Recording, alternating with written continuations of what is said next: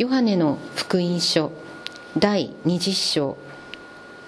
さて週の初めの日にマグダラのマリアは朝早くまだ暗いうちに墓に来た。そして墓から石が取り除けてあるのを見た。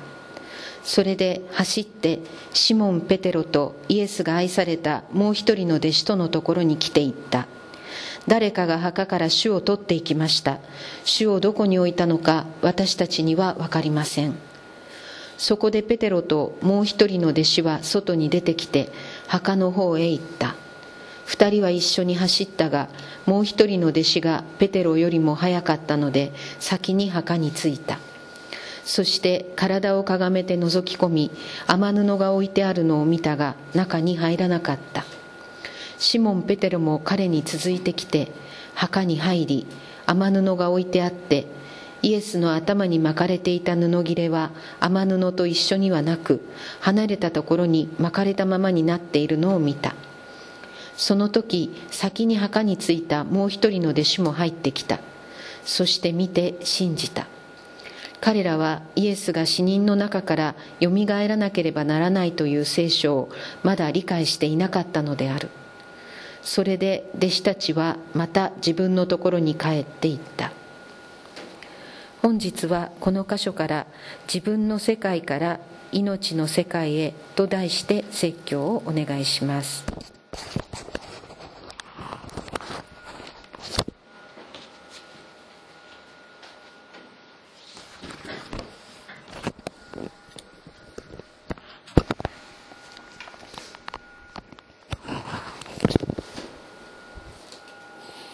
皆さんイースターおめでとうございます。今日このようにして皆さんと一緒に主の復活を喜べることをお祝いできることを心から感謝しています。使徒パウロは主の復活がなければ私たちの信仰は虚しいとはっきりと断言しました。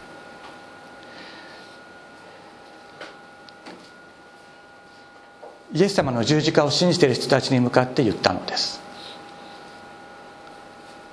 イエス様の十字架を信じている人たちにクリスチャンたちに向かって言いました。主の復活がなければ私たちの信仰は虚しい。復活がなければ私たちの信仰は虚しい。イエス様が復活しただけでなく私たちも復活するのでなければ私たちの信仰は虚しいと。使徒パウロははっきりと言いました。それは私たちにとっても同様であります。私たちは今日イエス様の復活をお祝いするこの礼拝に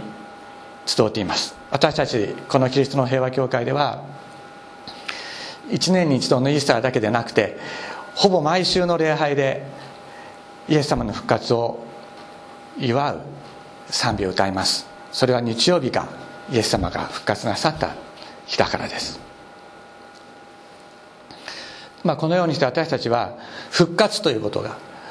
私たちの信仰の中心であるということを毎週毎週、まあ、賛美を歌いながら確認しているわけです。当時のコリント教会にはですねイエス様は復活したそれはみんな信じていた。だけど自分自身も復活するということについては多くの人が信じていなかったということそういう状況があったのです。まあ、そこでですね、えー、コリント人の手紙第1の15章を読みますとパウロは復活がなければキリストはよみがえらなかったでしょう。そしてキリストがよみがえらなかったのならば私たちの信仰は虚しい。私たちがよみがえるキリストと共によみがえるのでなければ私たちの信仰は虚しいとはっきり言っている。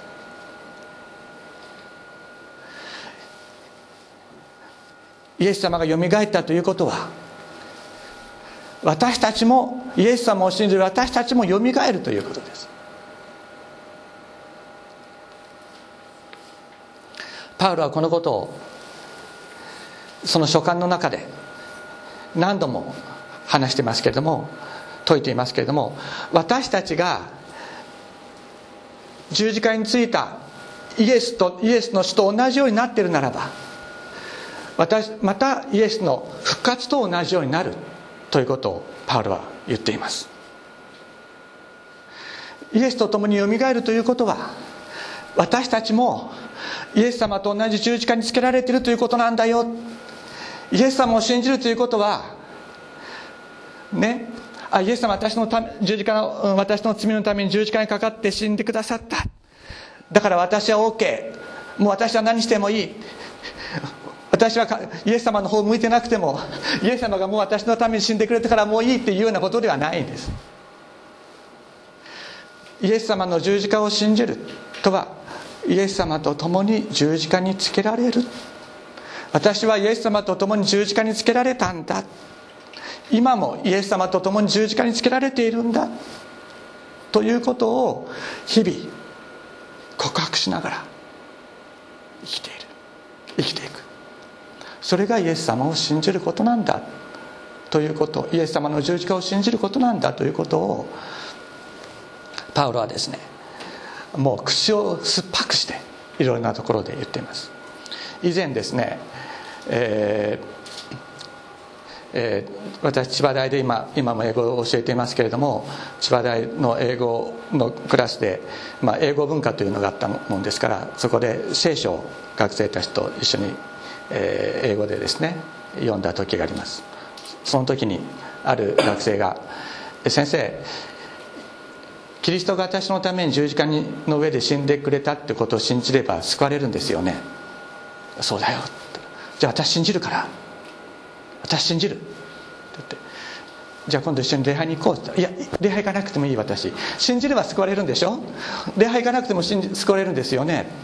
信じてるんでしょうか？違うと思います。イエスと共に十字架につけられる。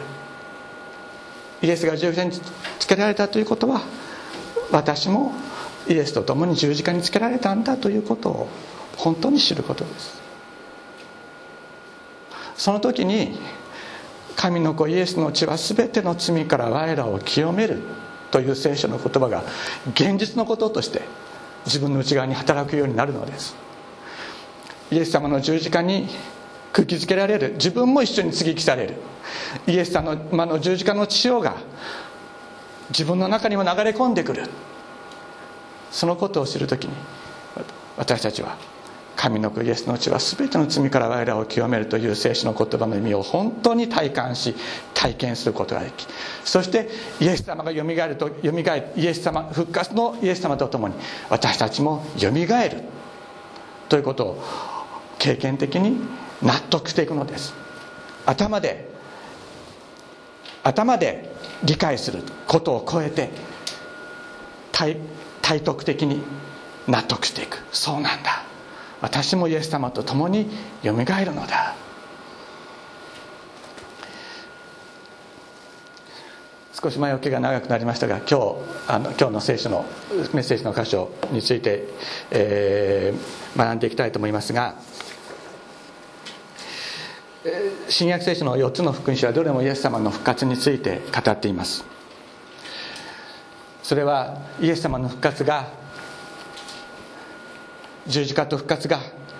私たちの信仰この命の福音にとって中心的な出来事であるからです。イエス様が十字架にかかって、えー、死んで墓に葬られてから3日目の日曜日の朝早くまだ暗いうちにマグダラのマリアと、まあ、ここではマグダラのマリアの名前だけしか書いてありませんけれどもおそらく他の人たちも女性たちも一緒に、えー、イエス様の墓に行きました。でそこでマリアはイエス様の墓から石が取り除けてあるのを、えー、見ます。で彼女はですねそこで直感的にイエス様の墓が暴かれて誰かがイエス様の体を盗んでイエス様を憎む者たちがイエス様の体を盗んで遺体を盗んでそれを癒しめた癒しめるために盗んでいったというふうにまあ思ったわけですね。それで、えー、動転して、えー、弟子たちのところに行って誰かがイエス様の体を持って行ってしまった。まあ、このように言うわけです。この時ですねシモン、えー、ペテロとイエスが愛されたもう一人の弟子ヨハネのところに行ってとありますがこの時ペテロとヨハネはですね別々のところにいたんです。同じところにいたわけではありません。それぞれ後でねえー、実節にですね弟子たちは、まあ、ペテロとヨハネは自分のところそれぞれのところに帰っていったという言葉がありますから別々のところにいた。イエス様はあなた方は散り散りになる羊飼いが打たれるとあなた方は散り散りになると言われましたけれども、まあ、本当に散り散りになっていたわけです。するとペテロとヨハネはですね、えー、イエス様の墓のところにこう走っていくわけです。そして先にヨハネがついてそして墓の中を見たけれ見見ました。すると、えー、雨布が置いてあるそこにあるのを見たけれども中には入らなかった。シモン・ペテロが後からついてですねそして墓に入って余るのがそこに置いてあってあってそしてイエスの頭に巻かれていた布切れは雨布と一緒にではなく別のところにぐるぐる巻きになった状態のまんまあった。ぐるぐる巻きの状態になったまんまあったってことはこうこうやって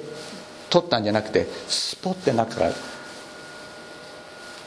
イエス様の体が霊体となってそこから抜けてたということを意味するわけですがそのようになっているのを見た。その時先に墓に着いたもう一人の弟子も入ってきてそして見て信じた。何を信じたんでしょう？何を信じたんでしょうか？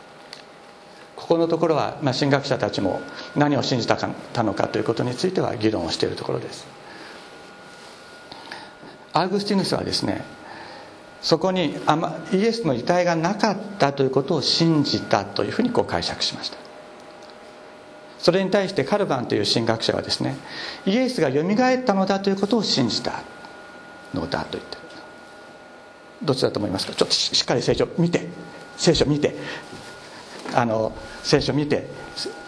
あの説教を聞くんですよ。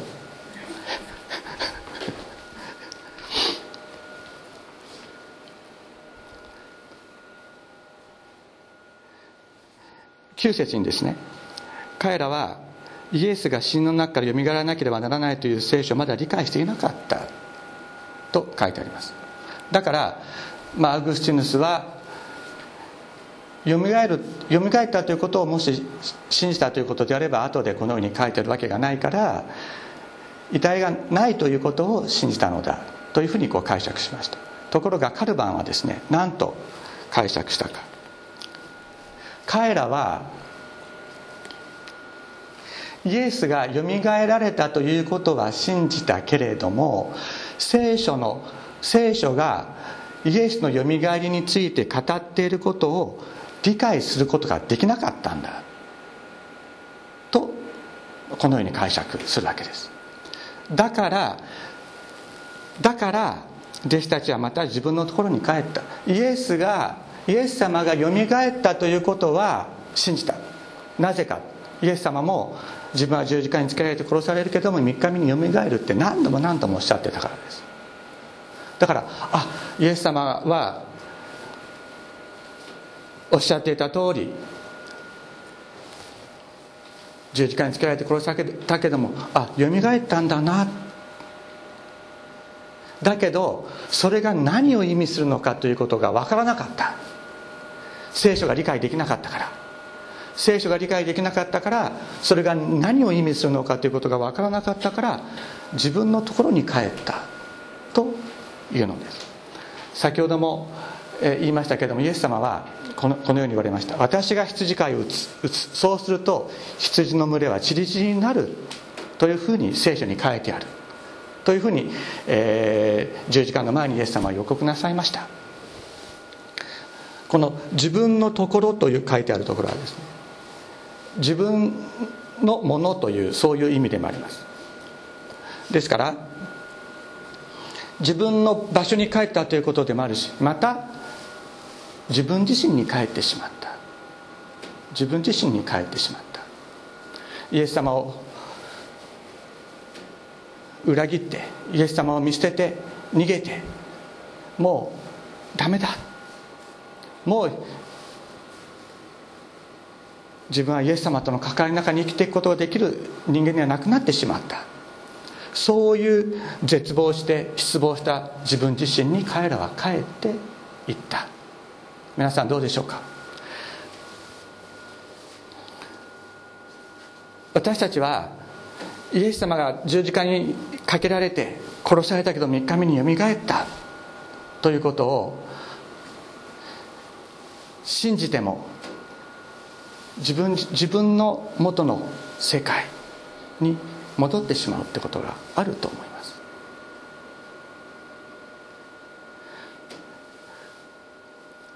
どんなに礼拝に行ってあるいは正解に行って心燃やされて帰ってきてもまたそのまま元の生活元の考え方に戻るっていうことを経験したことないですか？私は若い時もすごくありました。すごくありました。も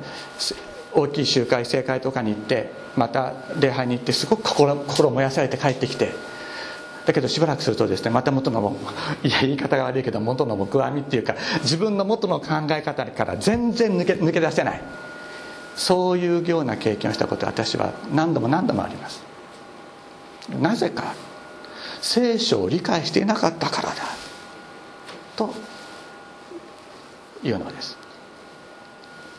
そういう私たちにですね希望を与えてくれるものがあります。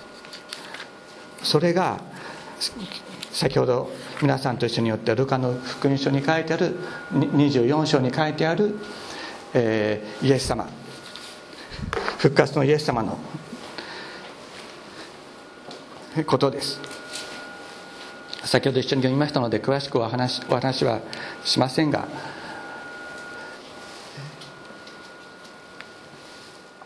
イエス様がよみがえったということをイエス様の女性の弟子たちがこう弟子たちに伝えるわけですね。そうするとそのニュースはエルサレムにいた弟子たちの間でこうファッと広まるわけですそのニュースはね。だけどここにねエマオという村に、えー、ええ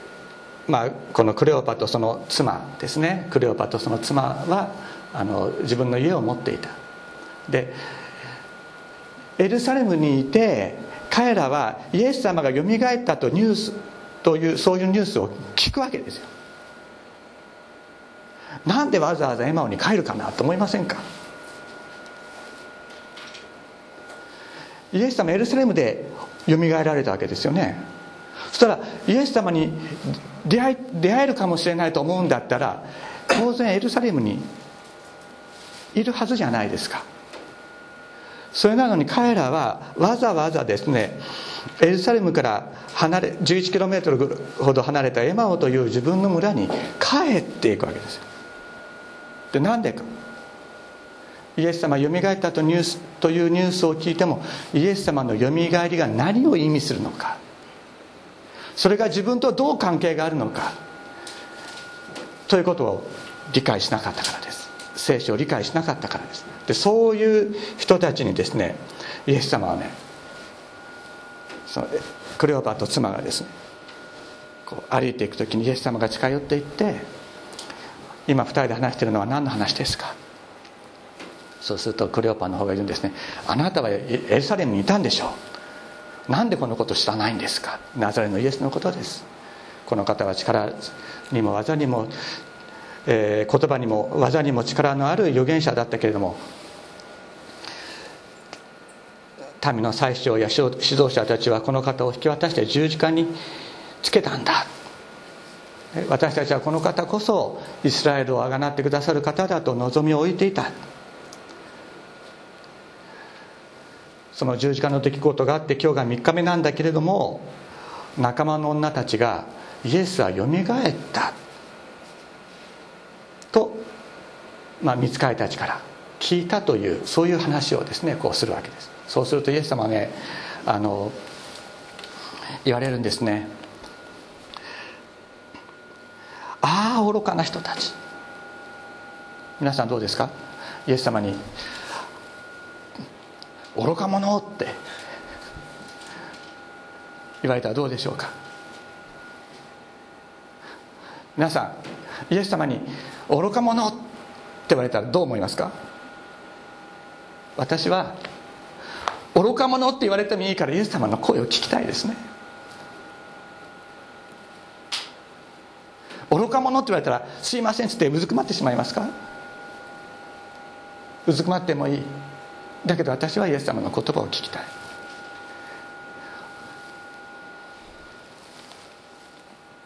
イエス様の言葉は私たちを生かすからです。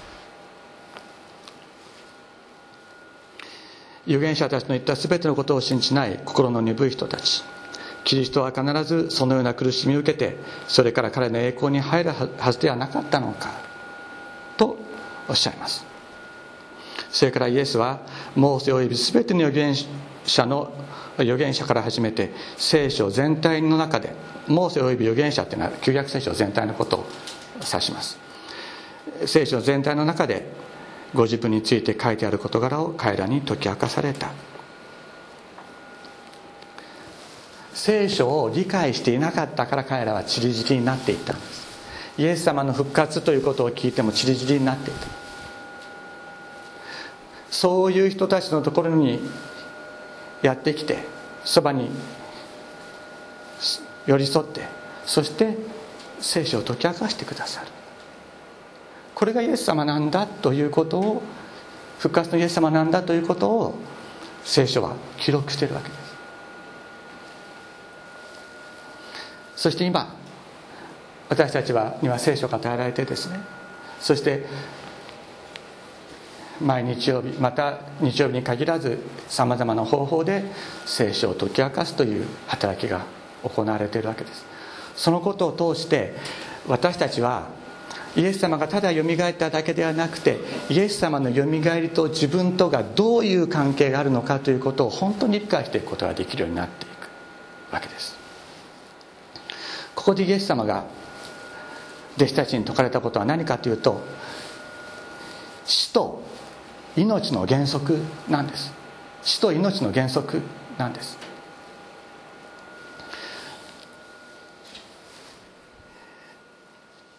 モーセおよび全ての預言書預言者から始めてというふうに言われてますけれどももう創世紀の最初からですね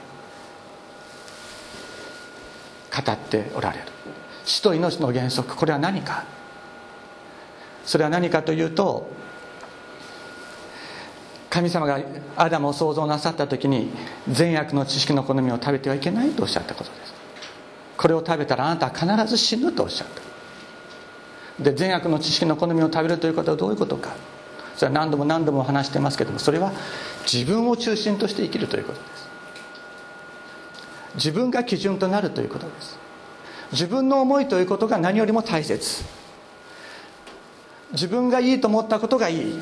自分が悪いと思ったことが悪い。そのことから私たちは自分プライドというものが出てくる。自分のプライドを傷つけるものは許さないという思いも出てくる。自分の基準に合わないものはを裁く。そしてとにかく自分を大切に自分を大切に。自分自分という思いの中で生きていくうちうちに私たちはどんどんどんどん罪の深みにはまっていってそして神様との関係をが断ち切れ。滅ぶのだ。これが旧約聖書創世記の一番最初に書いてある人間の姿であるわけです。ですから逆に人間が自分というものを捨てていく。自分という基準から離れる。そして父なる神様の御声だけを聞いてそれに生きる時にですねあなたは死ぬと言われた。あなた必ずあなたは死ぬと言われた神様の言葉が及ばないわけです。そうですね。イエス様は何度も何度も言われてるんですね。マタイの福音書自分の十字架を追って私について来ない者は私にふさわしくない。自分の命を自分のものとした者はそれを失い。私のために自分の命を失った者をものはそれを自分のものとする。どういうことか。自分という命。これただ単に肉の命のことを言ってるんじゃないんです。自分という思い。これは自分の命なんです。自分という思い。自分という命。それを失う者は永遠の命を得るってイエス様おっしゃってる。そのことこれ今マタイの福音書ですけれどもマルコの福音書でも記録されているしルカの福音書でも記録されているしヨハネの福音書でも記録されています。これはイエス様がおっしゃった命と死と命の原則なんですね。自分というものを失う者は自分を失う者は永遠の命を得るんだ。そしてこれがまさにイエス・キリストご自身が通られた道だった。自分という思いの全てを捨ててただ父なる神様から聞いたこと。父なる神様がこうなせこうせよとおっしゃったことだけを行う。そしてついに全ての人の全人類の罪の贖いのためにご自身の命を捧げられました。この時に罪の力は死の力はイエス・キリストに及ぶことがなかったのです。彼は3日目によみがらせらよみがえりました。このことをですねイエス様はクレオパとその妻にずっと語っていかれるわけです。自分の命を自分という命を捨てる捨てた時に神の永遠の命がやってくるんだ。これが十字架と復活なんだよ。これが私の生涯において表された十字架と復活なんだ。ということをお語りになる。私たちもね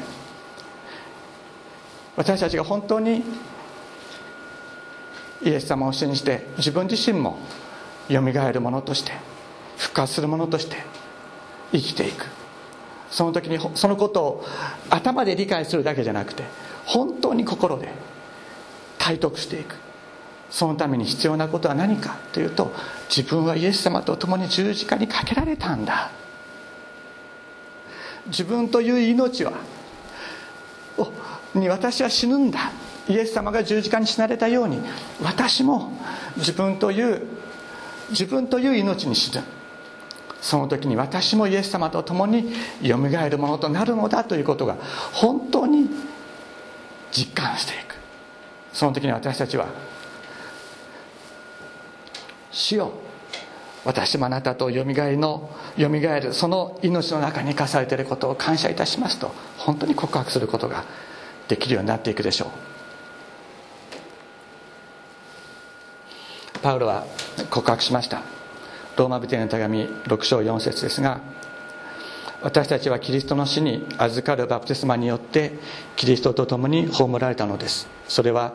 キリストが道の栄光によって死者の中からよみがえられたように私たちも命にあって新しい歩みをするためです。もし私たちがキリストに継ぎ合わされてキリストの死と同じようになっているのなら必ずキリストの復活とも同じようになるからです。もし私たちがキリストに継ぎ合わされてキリストの死と同じようになっているのなら必ずキリストの復活とも同じようになる。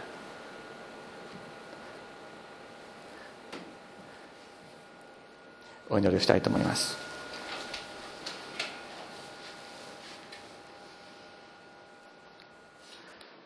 主イエス様